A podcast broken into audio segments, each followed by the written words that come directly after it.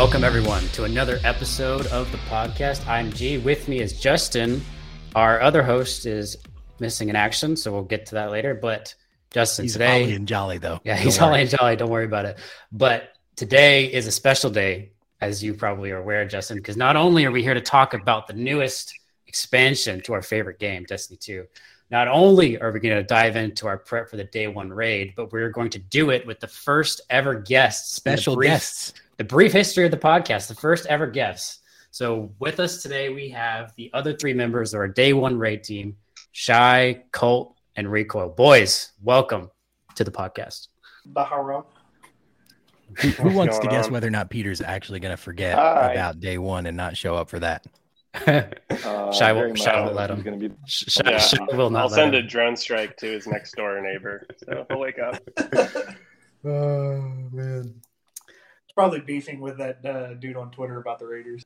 Oh God, that's that is very Most- Peter. Most likely.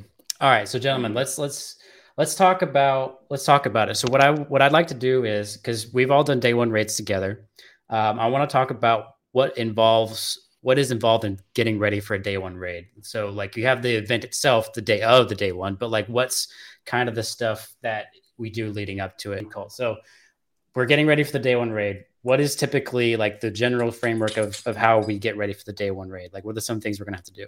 I mean, right now I'm gonna start by bounty prep. Uh, with the change to like the fact that you can unlock all the mods now, like experience at the beginning of the season is definitely a bigger benefit. Um, solely because like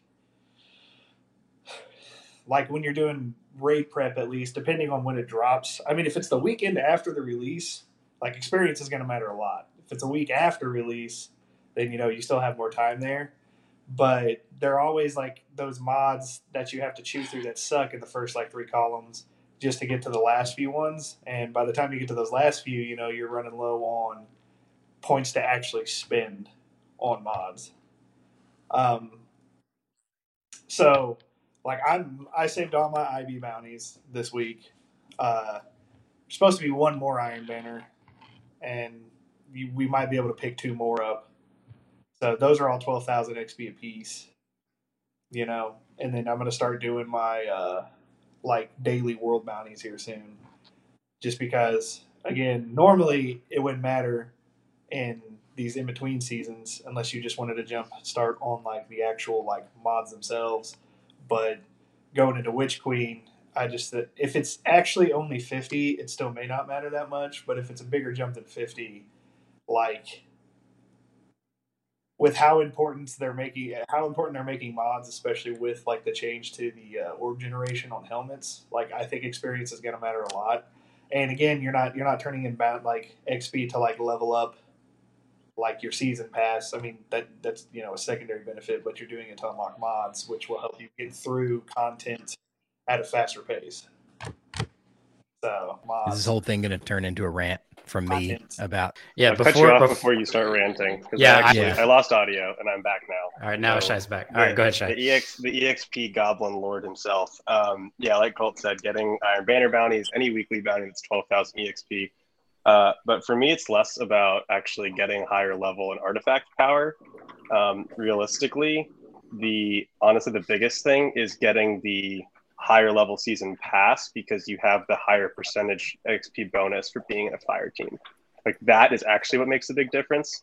So hitting, I think it's like usually like 6, 26, and 46 level has like a 5%, 10%, 15% bonus on being doing things. And like we're going to be grinding together, presumably. So every strike completion, you know, even if we do an old raid to level out, like the EXP stacks and just like snowballs. So having bounties to get above those specific levels is pretty key.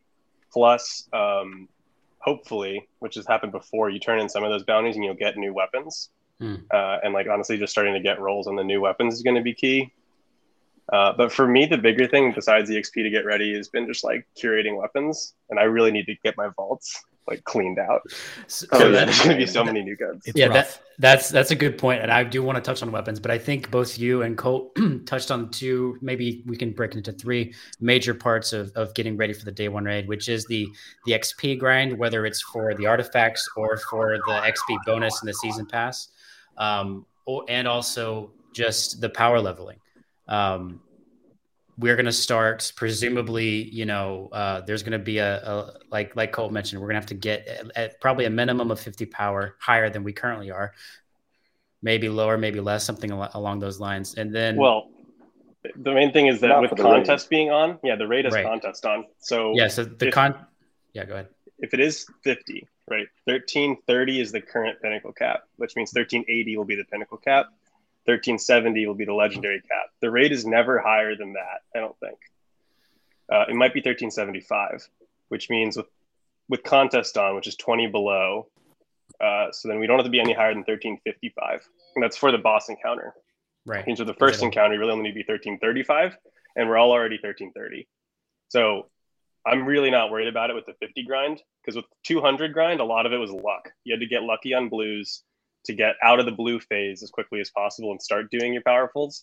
Now, the first thing you start, I mean, main thing is swing it. One character, complete it all the way through before you start the next one and actually pass those weapons.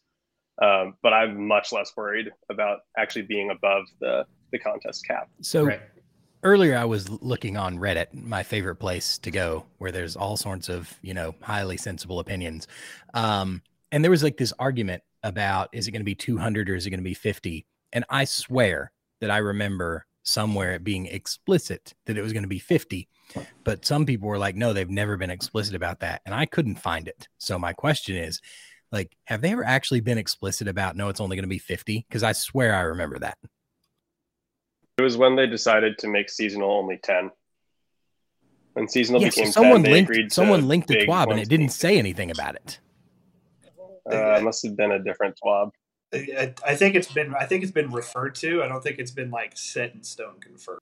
Okay. we don't think it's going to be 200 though Yeah, I hope not. like even if it's God, I hope not. Yeah, because uh, it was 200. Yeah, so the last the, la- the last time when they dropped VOG, it was 200, and that that was a grand and a half, especially for me. Um, Uh, I think I think another thing to add on as far as like prep um, is like armor. Like I don't know that how, how important artifice armor is going to be, but I think uh, like just with all this changes to stats and things, like I'm completely having to change like how my armor set like distribution is. Uh, with intellect being like much less important than it used to be. Um, more for PvP than PvE, but even on a PvE sense, like you know, the, the gains are quite reduced, and so like I'm having to go and like regrind armor like crazy just for different stat rolls, just because like especially like on hunter sucks like all the nerfs to hunters as far as PvE are concerned, like it's this close to being like a dead class in PvE. we have multiple hunter mains here, and I have wanted to say something but haven't yet that I don't think we should plan to have any hunters in the day one. It should be all titans and warlocks. I Just think- like- I think you're probably right. From raw survivability standpoint, the only hunter subclass that is even viable at this point is stasis for complete ad control, but I honestly think turrets are better. Uh, and then Omnioculus for group invisibility. I don't know. I don't know, man. I'll say unless, unless- like when Witch Queen drops, there's some change to hunters. and unless unless something requires a celestial golden gun for DPS check, I just don't know that hunter's worth it. Slower than it's just it's less than Thunder Crash. Like what instance can you not Thunder Crash him? Even if you die to push a DPS check, it's fine. I'd rather have I Thunder will Crash say than this. Now. I mean, that would be the only instance is in, in an instance in like which you can't thunder crash because you'll die as a result of. But you know, we won't know that until we get in there. Y'all may not have an have the option to have me not on a hunter. I I'm think we're gonna have at least there. one hunter. Yeah. Yeah. Is Um, a tether still not worth it though? Because doesn't that isn't that an extra debuff that we're throwing on? Or is someone just going to run Uh, tractors? I mean, it depends. It depends on what the debuff is in the artifact. I Depends on what the expect most likely we'll have. Div. or div. Yeah, Yeah. And I think with the Void rework, everyone expects um Oppressive Darkness to come back. So Okay, but let's let this is actually a good segue because let's talk about the uh I want to let before we get to weapons, I do want to talk about armor. So let, let's let's assume for a second that we're bringing we're not going to bring any hunters. We're only bringing warlocks and titans. What kind of uh, exotics do you should we be like? What's our exotic like spread out? Because we'll have all two classes, so not everybody needs to run like Thunder Crash and stuff like that. So I can pretty much guarantee you I'll be running Phoenix Protocol. It Um, totally that's depends one. on the fight, though. I mean, Tit- Titans have probably the biggest like gamut that they can run because you can run uh, Cuirass of a Falling Star, you can run um, Helm of Saint Fourteen just as, as security. You know, if you're getting pushed in a bubble, you can run um, Crest of Alpha Lupi for orb generation. I mean, Tit- Titans have like a lot of options, whereas like Warlocks, you know, Phoenix Protocol and Luna factions are pretty much it. Uh, There, well, so I have there are another world. five. There are five exotics and I I- might use. Like I would say, well, yeah, that one I hate running stasis, so it's a different problem. Um, but there are five exotics I might use, excluding I have another world. So Phoenix Protocol, obviously, Luna factions, obviously, Boots of the Assembler, probably, um, and just depending on the encounters, possibly Contraverse and Chaos Reach, depending on like how important like big damage or ad control is. So, yeah. and I say So I Chaos just- Reach, I mean I Geomags, obviously. there's an argument to be made that with the void changes, like overcharge grenades might get better. So the contraverse, you know, because like grenade DPS is legit. Like on VOG day one, solar grenade DPS was a strat, and so with the void rework, contraverse could see play. Just depends. You can also like hold down entire like spawn doors with one charged vortex grenade, right? Yeah, And if you're running like a couple impact induction mods, you melee one thing and you've got it back. yeah. Mhm. Uh, so I just looked at my DIM. I've pre-created four PVE loadouts uh, on each class. So I don't have a contraverse class because I don't have a good contraverse. But for Warlock, I was thinking I have another world, Aeons, because honestly, if you're running It's not a bad Um, idea. Yeah. like warlocks seem the most likely to take the hit on using their supers to get special and heavy for everybody because I think there's a decent chance galley and other rockets will be the go-to deep strat for some of these checks and basically guaranteeing that there's heavy on the ground, especially near the DPS point. So you just fire off all your rockets, go grab all the heavy that the Aeon person created, fire the rockets off again. Especially for a stasis warlock, their super is really a panic super. That seems really helpful. Uh, Phoenix Protocol, Luna Factions. Those are the four on Warlock. On Titan, I was thinking um, Cuirass, uh, Ursa's, Saint 14, uh, and also potentially using Aeons. And on Hunter, literally the only one I was thinking is Aeon, or sorry, Aeons, I guess, or um, Well, I Omnioculus. I, think those are the only usable Hunter It classes. depe- If you again, would a lot of use this it in a depends on the void GM. changes. Like the the problem I hate is is like with all the nerfs to this abilities, it's like hunters are forced to basically run team support uh, with invis. So Omnioculus, Graviton Forfeit could seem play. Aeons, like Shy was saying. Um, still Sealed Ahamkara's Grasps are still a good option just for the reload. Um, but it's like very, uh, as you know, Star Eater Scales is like okay, but like all of it is it's weird that like hunters are being forced into void subclasses just because golden gun isn't the go-to like insta dps that it used to be. Uh but like we're having to go to void not for debuff anymore but for like literally team utility. So i don't know, know. That that might be useful though, because honestly, I'm not I'm not worried that we're not going to meet any of the DPS checks because in uh, what is it in Deepstone we hit every DPS check fine. We didn't have any scenarios where we were like, well, you know, if we just had if we just were higher light, we'd be fine. I mean, we had some of that in VOG, I guess, but it felt DPS more checks like a on Atrax and Atheon were brutal. Yeah. it, it, it, Well, it it- but also on like, Taniks. though, the the mechanics got to us, in my opinion. So I'm more worried about survivability. I'm more worried about are we going to be able to do the things without constantly dying and have to get revived, getting having to get revived. Yeah, you see, I- it's funny because I feel like in Deepstone for sure, and Mhm. in VOG also, I didn't feel like I had a problem staying alive. I think Atrax is a very perfect example of mhm. the DPS window being so tight that it gated a lot of teams that are good enough at mechanics.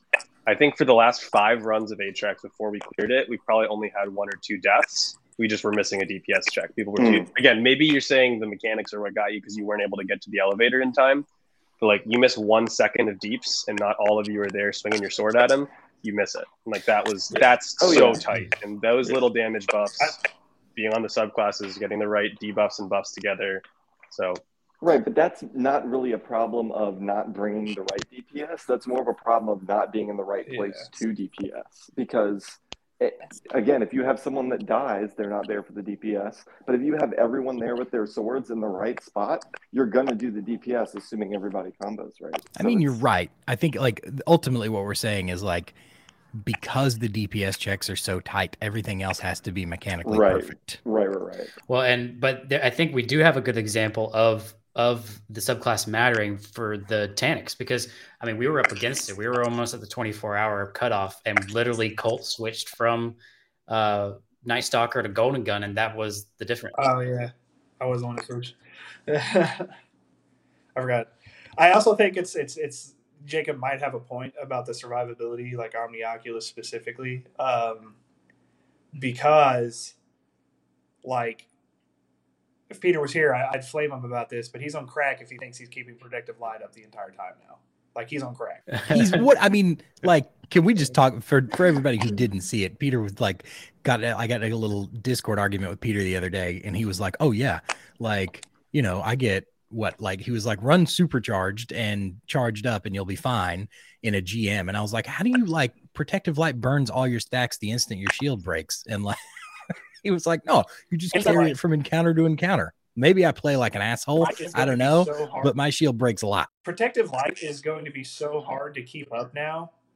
And I was I was watching Sweatcicle last night, like Theorycraft, like basically what's going to be the new like you know mod build, and he went through so many different mods. Like ele- elemental wells are probably where it's going to end up landing, but you're going to have to use like you're going to have to use the ones that guarantee an elemental well drop because if you're in high in game content, you can't you can't use something that's like oh a chance to drop an elemental well like that doesn't help you you know you need guarantees and then you need it to work consistently and that was the thing that he was running into when he was trying to do this elemental into supercharged into uh, protective light constantly is that elemental wells they do not drop like in a consistent manner. And um, the way he was trying to farm them was with finishers. But the thing is is because you're within melee range you finish it drops your elemental wells you pick them up instantly and then you get meleeed and it consumes your charge instantly. And so he wasn't able to like consistently get charged with light to use protective light like we do now and so Loki, I think shield break charge is going to be huge. Oh yeah, for sure. But I just I I I could kind of see Jacob's point, and you know, with the void changes, it might even be more viable.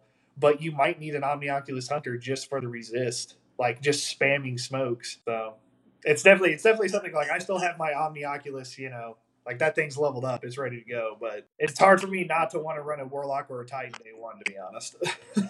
Sitting on supers is going to be not advisable simply because everybody's going to need the orbs. yeah. Oh, yeah. right. Someone mentioned Star Eater scales. Those things are trash now. There's just gonna be less orbs.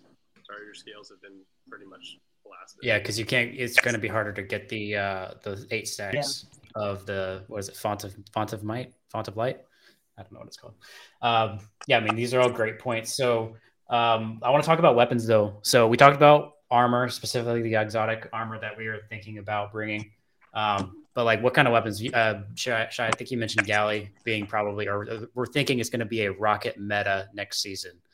Um, so for I mean, all, that's been the pattern, right? Like ritual Yeah. weapon, and then the mod the next season is for the ritual weapon from the previous season. right. And so ascendancy being the ritual weapon this season, the pattern would be some kind of rocket damage mod. Right. So if we're assuming that's the case, so theoretically, what one could do um, is one person run galley, everyone else either run ascendancy or a different legendary rocket, and that opens up the rest of the team for their exotic slot. So if we assume that's the case, what other exotics, what other weapons um, are we thinking I mean, Uh, Wither that'd Horde number one. Witherhoard. Yeah, Witherhoard, absolutely. Witherhoard. Wither, Wither Hoard. legendary rocket Unanimous selection. DPS meta.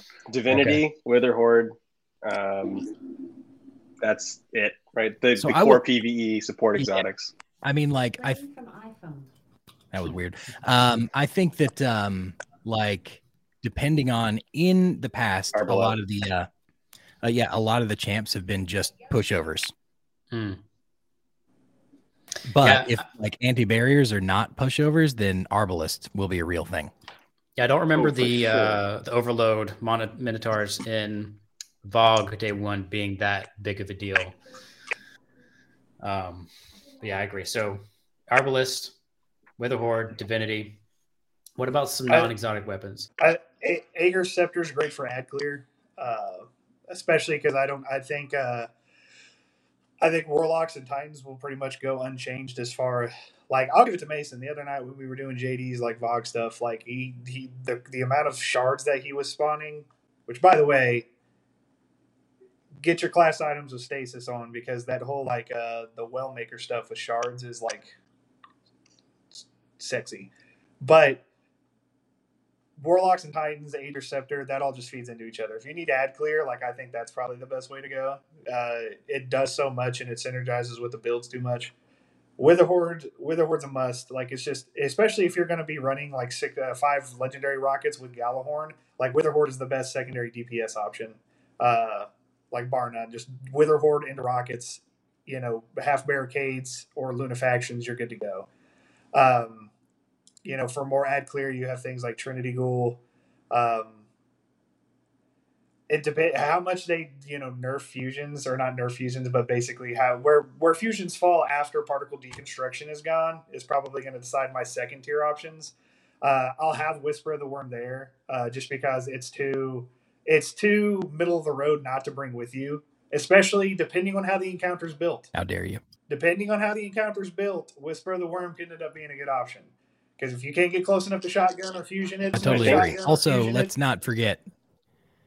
Let's not forget legendary blinding Oh, yeah, grenade sure. launchers. Obviously, oh, yeah, that's sure. where I was going next. Legendary Yeah. blinding nades are a must. But I, I- I think realistically, as far as Whisper goes, if you're using an exotic heavy for DPS, I'm sad to say, I don't think Whisper will out DPS. Depends, Sleeper. depends, depends on Depend- the, the way the depends, encounter's depends Thanks, on I hate the it. way the encounter's built. Depends on the way the encounter's I, built. I approve this message if you from have an Shy. encounter that has a longer, I do think it- like, I think- a longer phase, a longer sleeper sustained will DPS just phase, get then overtaken. sleeper I mean, will the ammo capacity plus I the mean, ammo, yeah, ammo he's right. capacity plus the ammo 100%. generation, Whisper would win 100. percent Quick yeah, question. he's right. Like stationary target, longer DPS phase at range.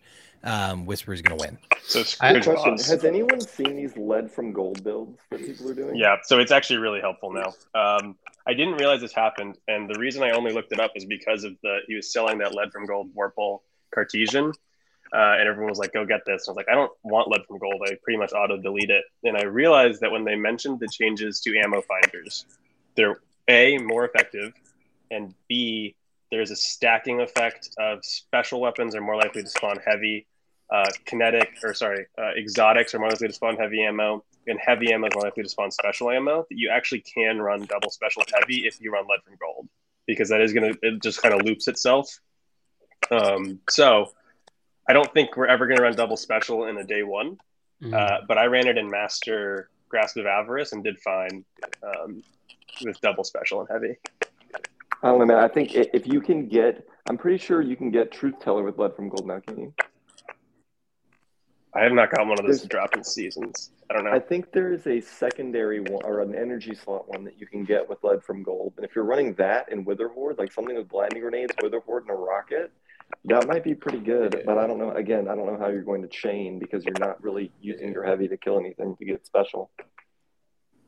And then and then I think like rounding out my because like primaries is like you know fate bringer with explosive frenzy. Some machine guns are going to be there, so like I'm not really. I, I can Headstone. yeah headstone. If you can get the uh, headstone unrelenting uh, IS Luna, get that shit now. Uh, the only other stuff that I'm like keeping in my pocket, like sleeper's going to be there because I think it's like best upfront DP option if it's like you know a fast DPS phase outside of Gjallarhorn if we do get a rocket uh, debuff or buff or whatever. Um, swords. I mean, there's never not a reason to bring a sword. Lament, uh, guillotine probably less so much now, but I mean, it's Lament is Hive. up there. Bring a sword. Yeah, tracker Right. cannon. Is it Wow. Hive, by the way, or is it taken? Uh, we're assuming. I'm assuming. I'm It might be for both. I believe you just did that. I, I, I cannot believe it. So I, I always have. I always keep tracker cannon leveled up just in case. Um, Oh. I keep Acrius leveled up because shotguns did get a buff. So Acrius actually does a shit ton of damage now. Again, the only But thing isn't there is the, like, a ammo slug economy technically? and whether No, or not the whether or not the encounter allows for it. And then uh, outside of that, like assuming because we're supposed to get that LMG buff at some point, which it's but add clear and sustained boss DPS. So you know something like the demo uh, corrective measure, and then like having a Thunderlord level up. Those those will be leveled up just in my vault. So There's another thing, by the way, not to forget about. Get the element Is- change, you know. Don't forget about like your grind is not over when all your weapons are ready because you still need infusion fodder. Right. Yeah, for sure. Oh, 100%. Um, so an ex- I'm another exotic. I'm going to have two two other exotics. I'm going to have leveled up. Um, you know, just because is Huckleberry and Crimson. Of course. just because just because both of them are you know don't have to reload. Crimson gives healing. The Huck, I mean the Huck fucks. So you know, Well, if you're gonna do that, then you have to keep Risk Runner leveled up for all our. our I so I mean Risk Runner kept Risk me alive yeah. and day one DSC. Yeah, that's a for Oh, good sure. 100%. That's a good Risk point. Runner saved Atrax. Like, it, without Risk Runner, Atrax would have been so much harder. that's true. That's a good point. But I mean that's why I asked what type of enemy it is because if you don't have enemies in there firing arc at you, Risk Runner, I would argue, what's the point? Well, if it's Hive, then Thrall melee. You just go up and slap a thrall. It's probably going to be a mix. It's probably going to be like King's Fall. Well, plus we're at like part of it's gonna be stasis. I mean, there's no way it's not. Well, it might not be because of the light subclasses on the Hive now. So it might be like Hive light based. With the teasers and stuff, there was a lot. Like it could be like honestly, it could be a combo raid. Like you could get for all, uh, part Hive and then part. uh I don't want to. I don't want to say this, but uh scorned. God, that would sound Absolutely. so. Uh, there's scorn in that trailer. I 100% think there's going to be scorn influence. Maybe not in the raid, but I was saying, if they're scoring in the raid, god damn. because we have to Stasis. we have to remember- Ugh, God. we have to remember that lore wise now the scorn are in direct control of the dark or the darkness is in direct control of the scorn. So this is a really It's good. Xivu, though, right? It's what? It's Xivu though, right? Like controlling them. Right, right, and the darkness is in direct control of Xivu. Yeah. So it, it, I don't think this is But we're gonna a Xivu related Yeah. raid, but it, it, So this it's is- probably this is- heavily darkness related. This is my big question, and that is like, who do we think the boss is going to be? I mean, it's obviously going to be Taniks, right? Oh, 100%. it's fu- it's Taniks again. definitely, it's definitely going to be Taniks. If it's Taniks, he's actually having a heart attack. I'll have an aneurysm mid raid. I literally, like, when I saw that, and I spoiled it for myself because I saw the triumphs that someone mined, um, and I was like, you got to be kidding me. I mean, um, I had that reaction in real time. Mhm. That same I will reaction. say, I will say though, while I totally agree that it's disappointing, if it wasn't going to be some like big like Riven style boss, I'm okay with it being Taniks simply because the character is high quality. But outside of that it is extremely disappointing. So, but who's even... I mean, we're going to get like, let's be clear, we're going to get like another big Minotaur or another big captain or something like that. We're never going to see another it's Riven gonna- again. It's gonna be a big knight or a big wizard or something. It's Well, but- definitely not gonna be Savathun. But hold on, let me let me combat that for a second because let's let's just look at the last two rays they've given us. Obviously, we already know who the who the boss of VOG was. It's Atheon, right? But before that, it was Taniks. It was somebody who was either from D1 or meant something to that particular storyline. So why wouldn't it be Savathun? Like, why isn't this just like an alternate version of King's Because the- Fall? Because the design of her character, Savathun is designed not to be directly killed by the player. Yeah, exactly. Uh, Oryx She's too important to the story. designed to be directly killed by the player. Yeah. You'll probably see Savathun ride out this like arc, to be honest, in some capacity. Yeah, I she's mean, a lot of to be too important to the story. Early theorizing with the name Witch Queen thought it would be Mara based. I don't. I think with all the trailers we've gotten now, Mara is not going to be the enemy. Um, it is going to be something Savathun related or Savathun's trickery related. It's important to Uh, note that we could uh, have a huge left field. It's important to note here that Shy uh, and, and Mara, Mara is very important to Shy, so he's hardcore carrying Yeah. water here. So shy. If you had to sad. pick between Mara and Ada, who would it be? Why have one when both can be? good? ¿Por qué, por qué no los dos? They gotta come up, Uh, yeah, no, I legitimately don't know how to think uh, about. They got to come up with Shy's Shy's Destiny 2 version of uh, fuck Mary Kill. I don't. I don't know how to think about. Uh, Marry all of them. I don't know how to think about the boss. It's Shy I- just it, like nothing is coming to me. all he is. well, It's gonna be some like uh it- it's it's gonna be like some agent of hers that helped her study like how to get the light or something. well, Oh, Yeah. so you think it could be somebody we don't even know yet? Oh yeah, it's one hundred percent gonna be somebody like uh, someone in her court or something or some it's most likely going to be some high ranking person in her court that she has also bestowed light to. I like the theory that it's Mara, but I'm going to put a similar one out that it's Eris. Mm, There is that dark future version of Stasis, but I think we kind of canceled that. That whole lore book about like Eris becomes one with the darkness and is not able to control Stasis, and Exo Stranger came from that future. hmm Uh, I think we've kind of canceled it. There would have had to have been something with her this season. There really hasn't been. Like Mhm. Mara's dealing just with Crow. There's no Eris interaction. Like if Eris like showed up in one of the cutscenes and was like, "Why the hell are you talking to Savathun? Like I hate her. We should like destroy her." And Mara's like, "Go away." That would have been like a villain turn that I could have seen happening. Well, we've she's not already at all seen involved. Eris, and we've already seen Eris with the Witch Queen stuff. What? She in the was, live action, in the live action trailer, she was where you're following those guard. Can y'all hear me? Yeah, go ahead. Yeah. Yeah, we Sorry, hear you. sorry. Um, it broke up for a little bit for me. Uh, in the live action trailer, you're following, you're listening to the like story of a guardian who went through what we're going to go through in like the first couple of missions, and they figure out that Mars is screwed up. They go to Mars. The sh- Savathun's ship is on Mars, and they go and like they fight her, and then they find one of the ghosts and bring back the parts of that ghost. And while that guardian is being questioned, she's being questioned by Ikora and Eris because you can see in the background a figure with like three glowing eyes. Okay. I mean, 'Cause- and and th- Eris also speaks in the trailer and talks about Oryx, 'cause, Savathun's like, ship. To be honest, I think you're going to see more Oryx because, like, with VOG and everything, they kind of downplayed tying it into anything else that season because, like, there's pretty much nothing else to tie it to, right? Like, as far as VOG's concerned, that was kind of its own little story. Like, we've had other arcs with the Vex, but none of it's really been related back to VOG. I don't think you'll see the same when it comes to King's Fall when it comes back because there's too many loose ends that involve Eris and Mara with the uh, Dreadnought. Like, I mean, the end of the Taken King campaign with like uh, Eris when she was talking to Mara, Mara sending her harbingers into the Dreadnought. Like, I actually think you'll see a story around the King's Fall stuff when it does come back. Uh, hopefully with a destination return because the Dreadnought was epic.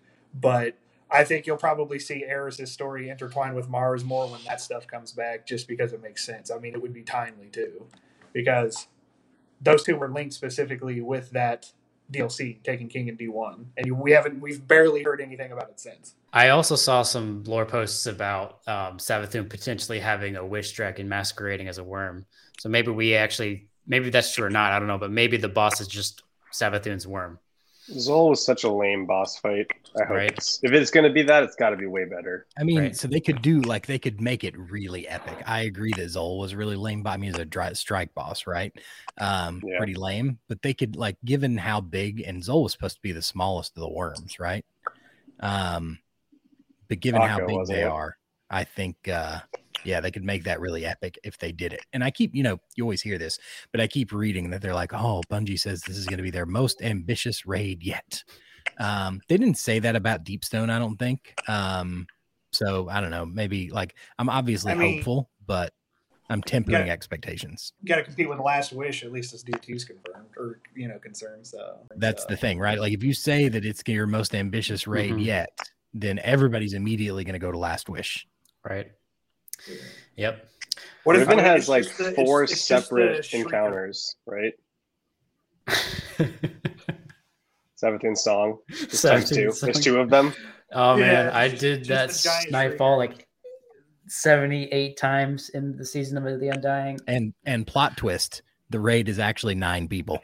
Yeah, it's a fire team of nine.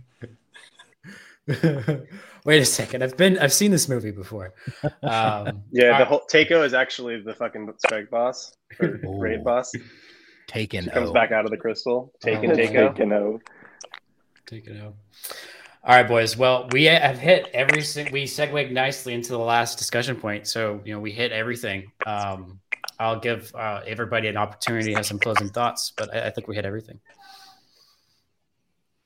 Shy, anything you have? My only closing guess- thought is guess- I'm also going to be leveling up and bringing my Eager Edge sword so that I can skip all of the jumping puzzles by flying through them. Probably dying, but it'll be hype in the day one raid when I'm like, As we don't long as there's a puzzle meme. because whoosh, I shoot across. I foresee like a lot of shy shatter diving into his fucking death. Like and then, then the transition jump between encounters, shy's dying repeatedly. If you shatter dive and kill me again, I swear I will lose my mind. I killed Duke several times in DSC like two days ago. It was great. Well, one one of the most important aspects of the day one is to create a meme. So uh, Oh, that, that'll be good. Colt, you have you had something to close with? Uh, I get you know it's kind of just a wish list, but I I do hope it's mechanic heavy. Like I hope it's a good mix, but like again, Last Wish is probably my number two now. Still maybe number three. I just the reason I think King's Fall like people call it plates the raid, but it's still just one of the few raids, probably one of the only ones where we killed this like literal god with something that wasn't a you know a submachine gun, which is stupid to me. But um, like I want something like that. I want something that's mechanic heavy and like you know assuming whatever the boss is. Like obviously if it's you know like a worm or something, I wouldn't want to kill it with like ARs from 30 meters away. I just think that's dumb. Like you know universe wise, but. So, so something that's you know big big open encounters with lots of moving parts, but also like you know hero moment capabilities. Because like some some raids do get too punishing, where it's just like you can't save it no matter what. But like, I think just having stuff that's just constant DPS checks, and it's just like you're having to rely on other people being leveled up, having the weapons they need leveled up, and stuff like that is it's it's a little too one dimensional versus like if it's just a good mix of like hey they have DPS checks and there's some like there's stuff you have to learn right? Like I mean you see it all the time on Reddit like oh I've done Last Wish a million times but I did it legit for the first time today and it was a million times better. Like I mean forcing forcing people in the community to learn an encounter is not bad because it just makes them better raiders at the end of the day So the only thing I would really fight back, not fight back, but temper your expectations here is that we're doing this raid under contest in day one. So even if it is mechanics driven, that just means that it's mechanics and insane It's- DPS. That's the problem with tough. heavy mechanics. The DPS checks are so tight, your mechanics have to get perfect quickly. Yep. yeah Yeah, but I think I agree with Colt overall because it'll be better for the like longevity of the raid. I, I agree. yeah Sorry, Colt, go ahead. like I get what Shy's saying, but I don't think I don't think we should have the raid be reduced mechanically just so people can feel like there's not too much to do on day one. Like I could get uh, me personally, I could give a shit about the emblem. Yeah, it's cool, it's there. Like it's more about just that day one experience, going in blind and stuff like that. Because like you know we we all have a raid up on the side, you know, a stream on the side watching it and stuff like that. So it's a little bit spoiled. I still to this day We are not in the race. We're Like- just Oh yeah, no. my fondest memory is doing King's Fall Day One. Like, and it was hard. It was legit hard, and that was without contest. My point being is like I don't know. Oh, we have to we have to make the encounters less mechanical heavy because if they have to do with this and contest, like it's going to be too much. It's like you're only saying that because of an emblem, right? Because then after that contest goes away, like I don't know. Right, I don't right, know. right. But like, I I don't know if I do you think I know we didn't do day one for Last Wish. I mean, I had never done a raid when Last Wish came out ever. My first raid ever was when Scourge came out, and You're about planned and did it. you're about to Um, ask the same question I was going to. I bet. Go ahead. If we were doing Last Wish day one, would we have a good time? We, could we even get through Kalli? Maybe we would not get through Shuro on day one. Hundred percent guaranteed. So Yeah. would we have had fun? That's similar to getting stuck at Atrax, right? But like Shuro would have been brutal when those ads are one happening. well, and like, I mean, you say that, but at the end of the day, Last Wish was more about power level than it was anything. and let's like let's talk about Last Wish. Like, how many teams cleared it on day one? Two. Is it only one? It was two, right? Two. And Those two Datto's team was teams- 2404 or whatever. Oh yeah. Those two teams would I I posit would not have cleared Last Wish on day one if contest mode were a thing. Correct. I think we all generally agree Yeah, that yeah, but you you can have a fine balance. You know, they can tune con. Like I see it two ways. You can either tune the raid to, to like be adjusted for contest when it's day one, or you can adjust contest to be tuned for the raid when it's day one. Like they can build a mechanic heavy raid and they can adjust contest. Here's what I don't want. What I don't want is I don't want a raid that is watered down mechanically just so that everybody can feel good about day one. right. Right. Absolutely. absolutely. Because I'd much rather have fun playing the thing in the years to come, like I do with Last Wish right now.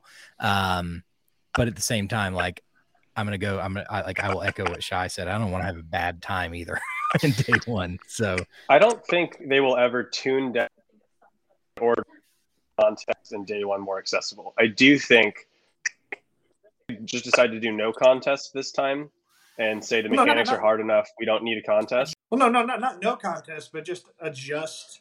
Yeah, adjust like instead of being like, oh, your damage is reduced thirty percent, or you take more damage thirty percent, just lower that percentage. Like, there's Right. ways they can do Contest it is not as brutal from a DPS check. raid, You know, Right. Then Holt, but just remember if they do that, what the equip the only way that they actually do this is by maxing your power. That requires us to grind more. Like I was saying, 1355 is the contest goal. If they make contest only 10, then 1365 becomes the contest goal, and now we have to grind more bounties. Like that's I, I don't think there's a great balance, and I think contest is a fine way of them doing it. The same thing they do for GMs. I master rate higher level, and you can over level them. I was 1360 in Master VOG this weekend, and it was easy for me. Um, I'm fine with both parts of that, but I do think we need to just kind of be realistic with ourselves that if the mechanics are going to be as hard as Last Wishes, with the contest power, it's going to be a slog. And I think DSC is among the easier raids, and we got it done on day one. But that's you know, I don't have a bad time in DSC even now. I think we had a great time. No, too. even That's even being problem. like, how long It's were we at fun. Atrax? We were Like, eight hours, G. how, how yeah, eight hours, and I, I was fine. Like, you know, I just don't like the only thing that ruins a day one for me is when people start to get salty. See, I, I think I think the problem I think the problem truly lies with like how how they have people like do day one. Have the raid be completable and everybody, you know, like kind of like VOG, like a mix between VOG and what they should do, right? Like Master VOG, I think is a step in the right direction. I don't think it's rewarding enough. Like like yes, you have you have like adept weapons, but like you know, coming from D one, like we're used to sick sick or- ornaments. Like the ornament sets in D one are still undefeated to this day for raids. Uh, so like in my eyes, they should just do away with contest. Like have the raid, have it be built right. You know, like mechanic heavy. You know, like really good raid encounters.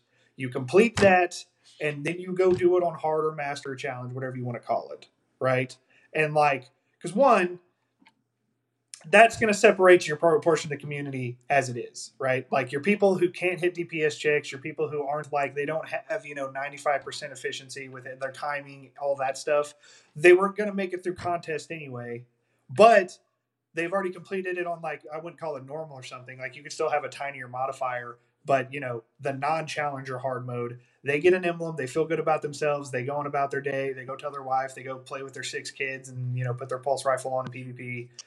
And then you have your group of people are like, all right, we've done this. Let's go beat challenge mode for that, like, you know, extra special day one emblem and do it that way. Like, I think that would be better suited versus just like them adjusting encounters based on like, will people be able to complete this on contest on day one? And I'm sure they've probably probably had scenarios in like you know the raids that have had contests where it's like gone both ways. Like, oh, we had to tamper this encounter down because it was too hard to complete with contest, or they've like, oh, that was too easy. So now it's like, hey, this raid, this encounter is really hard, and then it's got contest on top of it, and it probably stopped a lot of teams, right? So I'd be fine if But they, they clearly don't tune well for this. They don't tune well for contest because Atrax was too hard on contest. Yeah. I think. So it's like, and that's what I'm saying. It's like it's it's stupid. Like I think it's an it's an arbitrary like modifier that they could just like build a better system for it. Like it's like here's the raid. Now we just you know paste over fucking contest. Here's your encounter for day one. Like I would much rather have to complete the raid. Like VOG was great. Like uh, the concept about it was great. They could have just done away with contest on the normal one and then just had like the harder challenge mode or master or whatever. Like that was hard enough for teams. You know, like we couldn't even make it past the Atheon on contest on regular. But like if we would have beaten Atheon and then had to go back in uh challenge mode, one beating Atheon, we would have been reinvigorated, right? Like we were like, okay, we got done with the normal one, let's go on to the challenge version. And like, would we have gotten through it? Who knows? Because our margins were already super slim on the regular version. But it's like it would have been a push versus just like, oh, we can't beat this because of contest, time to stop. So I don't know. There's pros and cons to both. I just don't like the current contest system. Yeah, no, I agree with everything you said. Um, I think, I mean, I think you guys had some great points about contests and about how the raid's going to be too. I mean, we'll see when it drops. Um, but with that, Jacob had to go, so can't get any closing thoughts from him. But I think we'll go ahead and wrap it up. Shy, Colt, appreciate you guys joining us. We'll definitely have you guys on again, probably to talk about PvP. So Colt it. can rant about that for 35 minutes. Less, less of a rant, to... it would be more genuine concerns and feedback. Like, I would cut out a lot of just the mindless dumb shit that I say, but because like, but beneath beneath all the salt, there is like very legitimate opinions. Yeah, yeah, for sure. So yeah, uh, Shy, that's a great point. I, we do want to do a post day one um, recap which we'll definitely want you guys for. So you'll be there. Um, so yeah, we'll we'll have to do that. But what I'm gonna do now is I'm gonna throw it to my future self, where me, Justin, and hopefully Peter are gonna talk some, about a few other stuff related to day one. When and if he resurfaces, yeah, when and if he void. resurfaces. So yeah, take it away, future me. We have Holly and Jolly Peter. We have man whose dog also eats Holly his, and Jolly, just not as Holly and Jolly. Justin, um, gentlemen, I'm excited. Yeah, well, I mean, we're four. Is it six or seven resets away from uh, Witch Queen? All I know is I had a three and a half minute conversation with my wife about how exactly this raid prep is going to go no, down. It's five. it's so five. it's it's real and it's it, five it's, because this is the this is if you want to get Fatebreaker done by the end of the season, you have to start this week and mm, there's five challenges. Yeah, that makes sense. But yeah, what we're excited about is of course Witch Queen, which you know is the new it's the new content for our favorite game, Destiny 2. what we're gonna hit here is we're gonna hit the three things we're looking forward to in this uh, in this new expansion. Um, there's a lot to look forward to. It's a really big expansion. It's supposed to be similar to size as Forsaken or Beyond Light. I think they're saying they're saying bigger than Shadowkeep, smaller than Forsaken is what yeah. I've heard. But I don't know, like, is it like a little bit smaller than Forsaken? Right. Like, which side of the scale is it leaning on? Yeah. So, I mean, there's only one way to find out. But of what we do know, there is a lot to look forward to. We're just going to hit a lot of new systems. Right. Yeah. I mean, that's, and maybe we'll start with this. Um, there are a lot of new systems. And I think that's one thing that I was thinking about um, before we dive into each of our three things. If you go back to 20 i started playing destiny 1 in 2014 if i gave this game to me in 2014 i don't know if i could play this game like just like other than like the gunplay. The gunplay no, is no, no, like the same. it's it's tough like to come in and kind of understand what you need to do it's definitely been built for the people who have been along for the ride. And you see that like all the time on Twitter. People are like, I tried to get my friend into the game and they had no idea what was going on and they uninstalled. Right. And I think that's something unique because it's like, how many games are as popular as Destiny 2 based on a player base who has been playing it for yeah, years? Like it just hasn't grown a lot, right. right? But has largely stuck with it yeah, it's wild to think about. Um, anyway, just that's a t- that's that's a thought. But let let's get it. So, Justin, once you start us off, what is what are some of the things you're looking forward to here in Witch Queen? All right, I'm going to start with the obvious one that uh, I suspect a lot of people are going to start or they are thinking, and that's like the new story beats, right? So, Savathun. Bungo, they have been, you know, they've been kind of on a tear the last few seasons. It's actually been pretty engaging stories. I don't know that they were completely like cohesive, right? So we did whichever one it was with Caiatl, and then we immediately go from that to something else, and like there, it's just kind of hanging out there. Um, and so maybe they're going to tie it all together, but either way, like this whole culmination in the season that we're in right now, where you know Savathun is in theory, I guess, assuming we're not being tricked again. Um, she's frozen. We've talked to her.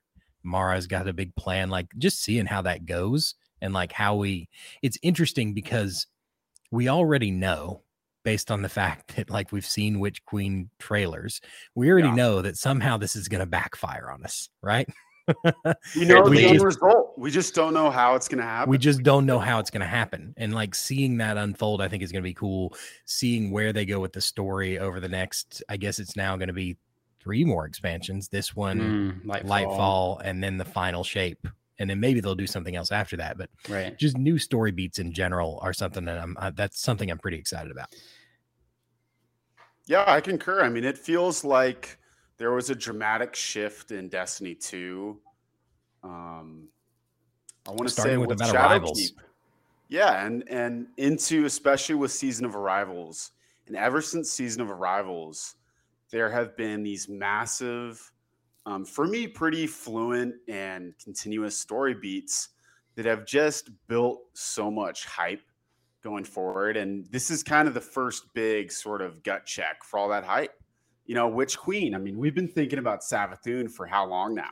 Trying yeah not we finally we finally get to see we've already finally seen her right Yeah. Like, Right. she's been this out there like uh, the next one is going to be Xivu right like everybody's going to be thinking about her for years or whatever Yeah. I mean, But uh even then, it's like Savathun is just this like long-standing sort of just person, you know, hive in the background, and so that's where I'm just ecstatic to see just that long waiting period pay off finally.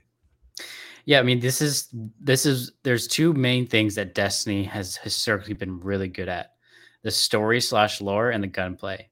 So you know, there's there is a lot of hype for the story as there should be, and I'm excited.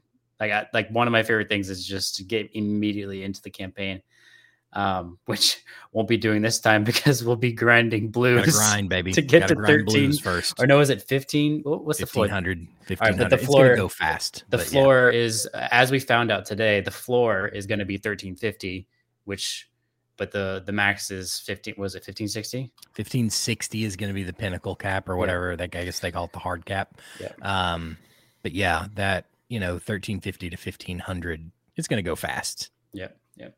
So that's a good one, Justin. What are the other? What are your others?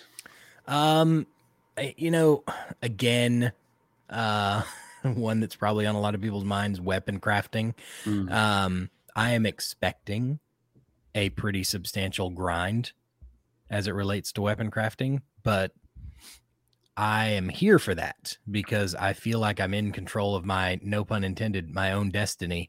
Um, because you know, in the past, I'm grinding activities just hoping that number one, the weapon that I want's going to drop, and number two, it's going to drop with the rolls that I want.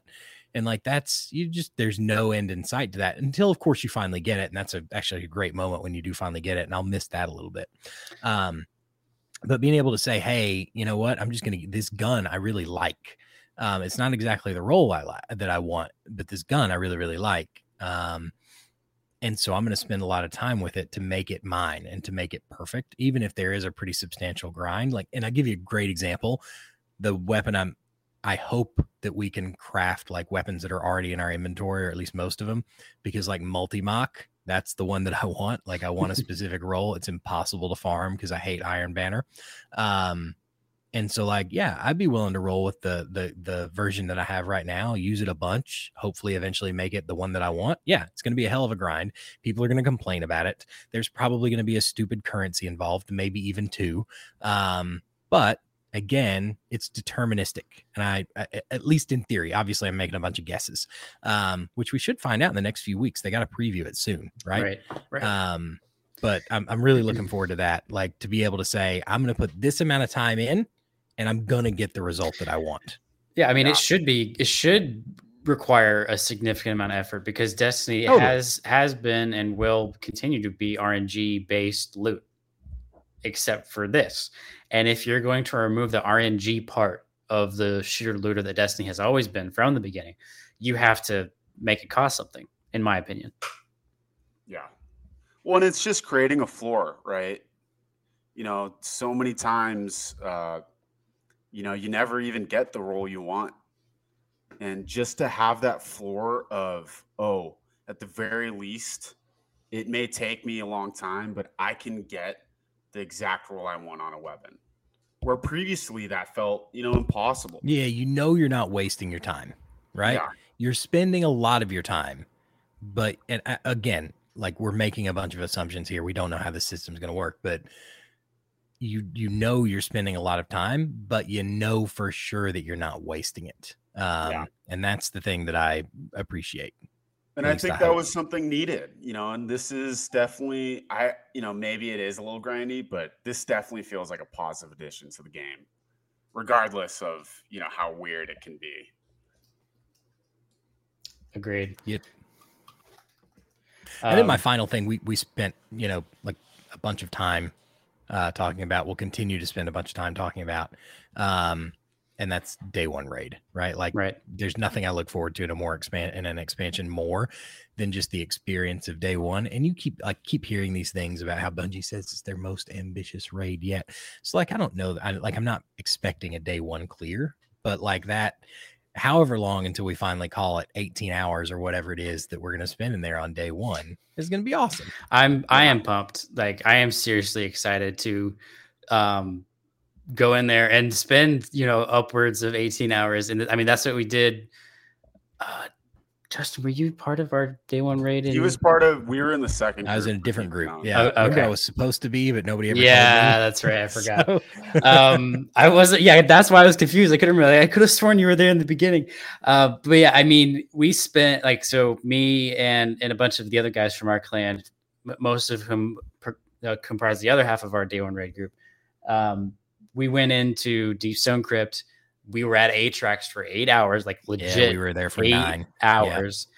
And we completed it with 30 minutes to spare on sunday. And i tell you like it's it's on some level it sucked but like that's part of It's a like cool memory. yeah it's, it's part of like i will always remember like waking up at nine um what was it? Yeah we, we agreed 9 a.m eastern. We because we went to bed at like five or six or something like that. We said okay we're gonna wake up at nine eastern and we're gonna get back in there and finish it because we were at Taniks we were at the boss. And i'll always remember waking up 30 minutes earlier and just sitting in the bathtub just like staring at the ceiling because i was so Yep. tired. But it's a great memory and and it made Yeah. better by the fact that we got it. So i hope that's what we experienced this time.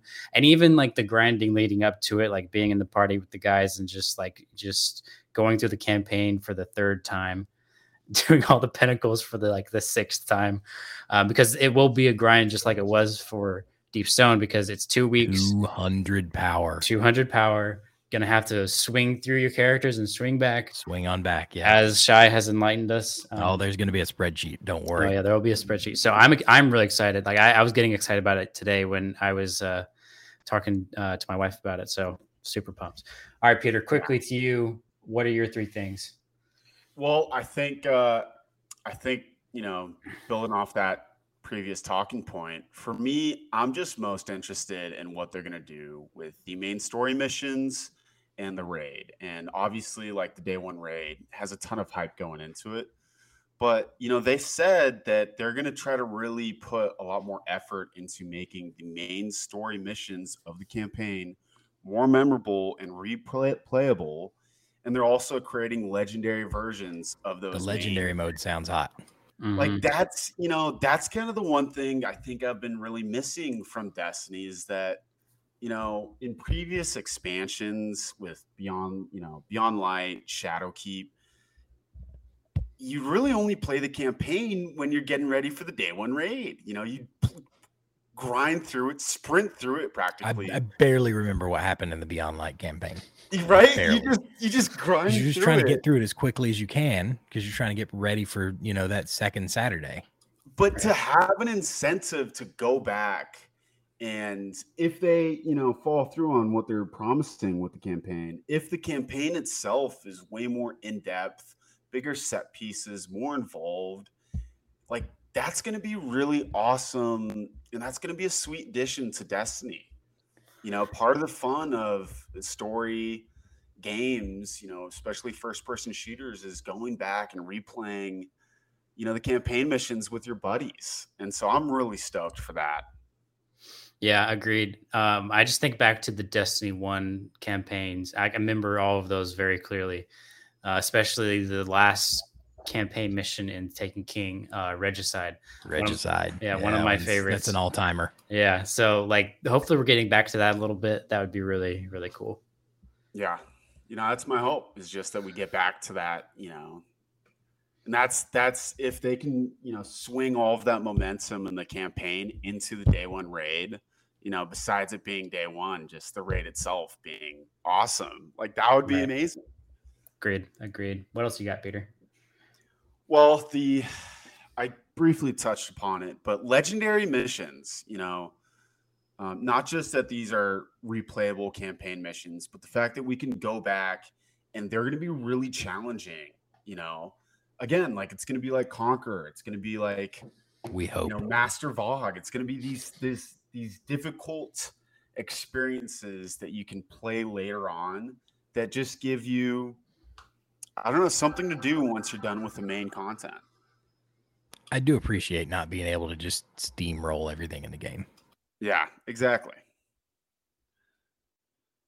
And on my final point, um, which will be discussed later in the podcast, you know, one of my favorite things about DLCs is, you know, the sandbox changes, the new metas that come in, the new, you know, videos being released on what's good, what's bad, what to use, all of the theory crafting and build crafting, all of that stuff really kind of stokes my fires. And so I'm really looking forward to that, especially with Galley back on the menu. Yeah, I mean, Bungie has shown recently um, that they are changing the meta almost every season. Uh, we're expecting a rocket meta, as we'll discuss. Um, so yeah, uh, that that should be interesting, and I'll be interested to see what other metas emerge. Like you know, obviously the main seasonal meta of you know what's viable, um, but I'm interested to see what else happens. Like you know, we had uh, like I think currently we have a lot of SMGs, like Multimach specifically, in uh, Crucible, and then Yeah. For anybody who doesn't know, Huck fucks. Like, Yeah. Let's just be real clear about Oh, that. Honestly. Um, so yeah, I agree with that 100%. Um, all right. So that's great, Peter. I'm going to talk about mine. So full disclosure, what happened here was I asked the boys, I said, boys, um, we need three things.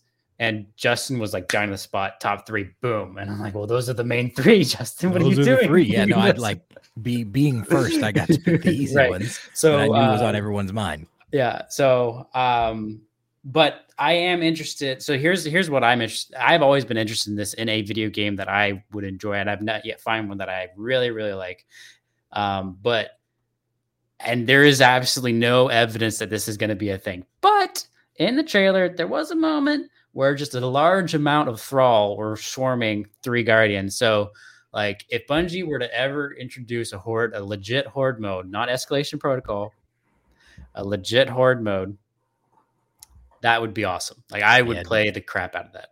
Division got this right. Um, in the original game, they had, I think it was called Resistance. Uh, it was very good, um, but it was like an objective based horde mode. So, like, you had to go complete objectives while just being absolutely swarmed by enemies. It was fun. Mhm. Something like that in Destiny would be, that'd be big. Yeah, Well, I- and they they might already be paving the ground for that from a technical standpoint because you know one of the things about the series of updates they've released over the past few weeks is they changed how orbs of power spawn Yeah. in game in engine and that you know could lend itself better to horde modes Well, and let's So also like the gameplay loop is a little tired, right? yes Mm. Like yeah strikes, crucible, gambit, But- raids, trials. You know, like it's a little tired, and like something like that would really shake it up and would be really interesting. yeah, and it could even be the seasonal activity, um, especially since those don't really go away. Um, so I'm, ex- I'm, you know, it's hard to say I'm excited about it because we don't like, you know, there's zero evidence that that's going to be a thing. But Yeah, I the idea is pretty exciting. Yeah, I'm really excited about the idea. I tell you what. Um, okay, next thing, subclass rework. So Bungie has said they're hitting the Void subclass, and this is important to me for this this one reason. I was a Warlock main in D1, as many people were, specifically Sunsinger. Okay, as many people were. Um, now Would in Destiny, believe I was a Titan main? uh, it's not too far fetched. I was, yeah. Which, for people who don't know, like all I ever played was Warlock in Destiny 2. but Right. In Destiny 1, I was a Titan main. I didn't even ever, I never even made a Warlock. Uh, that's something. In Destiny 2, though, I became a hunter main, and the two classes I used the most were the class I used the most, especially early on, was Night Stalker for survivability, mostly, which is the whole point of which was the whole point of Sunsinger also. So I felt like it was for me, it was a natural successor to uh, the way I played Warlock in Destiny One. Um, I haven't played Night Stalker a lot recently just because it hasn't been the meta. Um, you know, Stasis a lot. Hunter for that matter at all. But Well, yeah, I I still play, you know, I still make people take me through.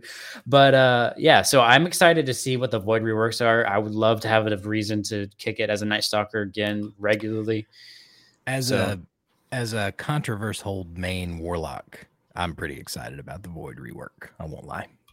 Yeah. And as a um, high high ranking council member of the um, Bubble Titans Council, um, The I'm pretty Bros. pumped. You couldn't I'm go pumped. with Peter, you missed a golden opportunity. You Yeah. should have said uh as as a member of the High Council of Titan Sphere something. Something with Sphere. You should have gone The Sphere. Bubble Boys, right? The You Bubble- want our Bubble? Bros. The Bubble Boys. We're the Bubble Boys, and we're Bubble back. Oh, yeah. We have a full fire team here. I just realized we have sure we have one from each class. That's pretty pretty neat. Okay, and then finally, Bungie has said in past interviews that they are committed to bringing a legacy raid back pretty regularly. Now, obviously, we're getting the Witch Queen raid, raid now, so there isn't. It's not likely we'll get a legacy raid like you know It'll be halfway through the year. probably halfway through the year. But I am excited about it nonetheless, and I'm attaching it to this expansion because this is the expansion we're getting this year. Um, I will take this moment to stand up and stump for a raid that doesn't get a lot of respect, but is You're not you're not gonna say it, are you? but is probably in my it's in my top two raids from Destiny You're, One. you're not gonna do what I think you're gonna do. Wrath of the Oh. Machine. Whew. Okay. All right. No, no, no. That like I think like first. What would you all, think I was gonna say? Crota's End? I thought you were gonna say Yeah. Crota's End because I'm gonna be honest with you. crazy. You say Wrath doesn't get a lot of respect. Like everyone I know says Wrath might be their favorite raid. Um, I hope it's King's Fall, but I think that's Wrath the obvious totally fine. choice. King's Fall is the obvious choice. Um, but in Crota's End, I would love should come back as a dungeon. Sure. Um, yeah, I, I I love King's Fall as the first raid ever completed, but I would really love to see Wrath of the Machine. Uh, I didn't do that. yeah, raid Wrath enough. coming back would be hot. King's Fall, baby. King's Fall. I want King's Fall, but I'd be to- We're gonna- totally fine Here's what I'm King's saying: we're gonna get we're gonna get King's Fall. Like it's gonna happen. Now's so- the time. I want to be back on that fucking ship. Well, so here's the deal. Like, if it comes, I really, really, and then they won't do it. Really hope the Dreadnought comes back because that was a hot destination. or maybe like maybe like the Dreadnought, but it's like actually crashed into Saturn. Was it still there? Did Yeah, it survive the?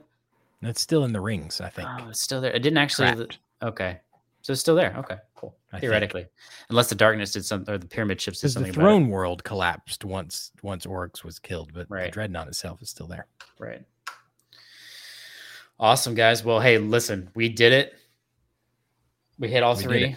it. All three of us hit all three. Yeah, we got to get into this deep stone crypt and figure out what Taniks is up to. Um, By the way, that's 100 percent going to be the boss in the Witch Queen raid, right? Yeah. It's going to be. you'll get the same reaction out of me th- this time as you did last time. Yeah. Um, next time on the podcast, we're going to be doing a movie. Peter, it is your turn to select one. Do you have Yeah, one that you can? pick. Do you have one you can say right now? I do. But we might have to double check with this. Uh, it's a little bit of a longer, slower paced movie. Is it Les involves- Miserables? No, oh no, no, it's- no. It's all three Lord of the Rings extended. is it uh, is it Anna Green Gables? It's uh, it involves Kevin Costner All right. Well, dances what's- with wolves. I've I never gonna seen say it. Dances with Wolves. Okay. It is. It Isn't this is. the uh, one? It's like. Lieutenant. Isn't this the this one? is where, one of my favorite movies of all time. It's in my holy top three. And, holy. I haven't seen it in a very long time, so I've never yeah, seen and it. it's it's kind of a weird no movie one's to surprise. watch in today's day and age, but uh, you know, just a man and the American frontier. You know, barely, barely in the wheelhouse. by the way. 8.4. yeah, baby. Yeah, baby. Okay. That's the cutoff. Oh, eight eight point oh is the cutoff. Okay. Yeah. I'm excited. Um, I'm excited. I'm I'm I'm impressed that you had it ready, Peter. Kudos to you. Thank you. All right, boys. Well, let's get out of here. Let's get into this raid. Go raid. Until next time. Adios. Peace.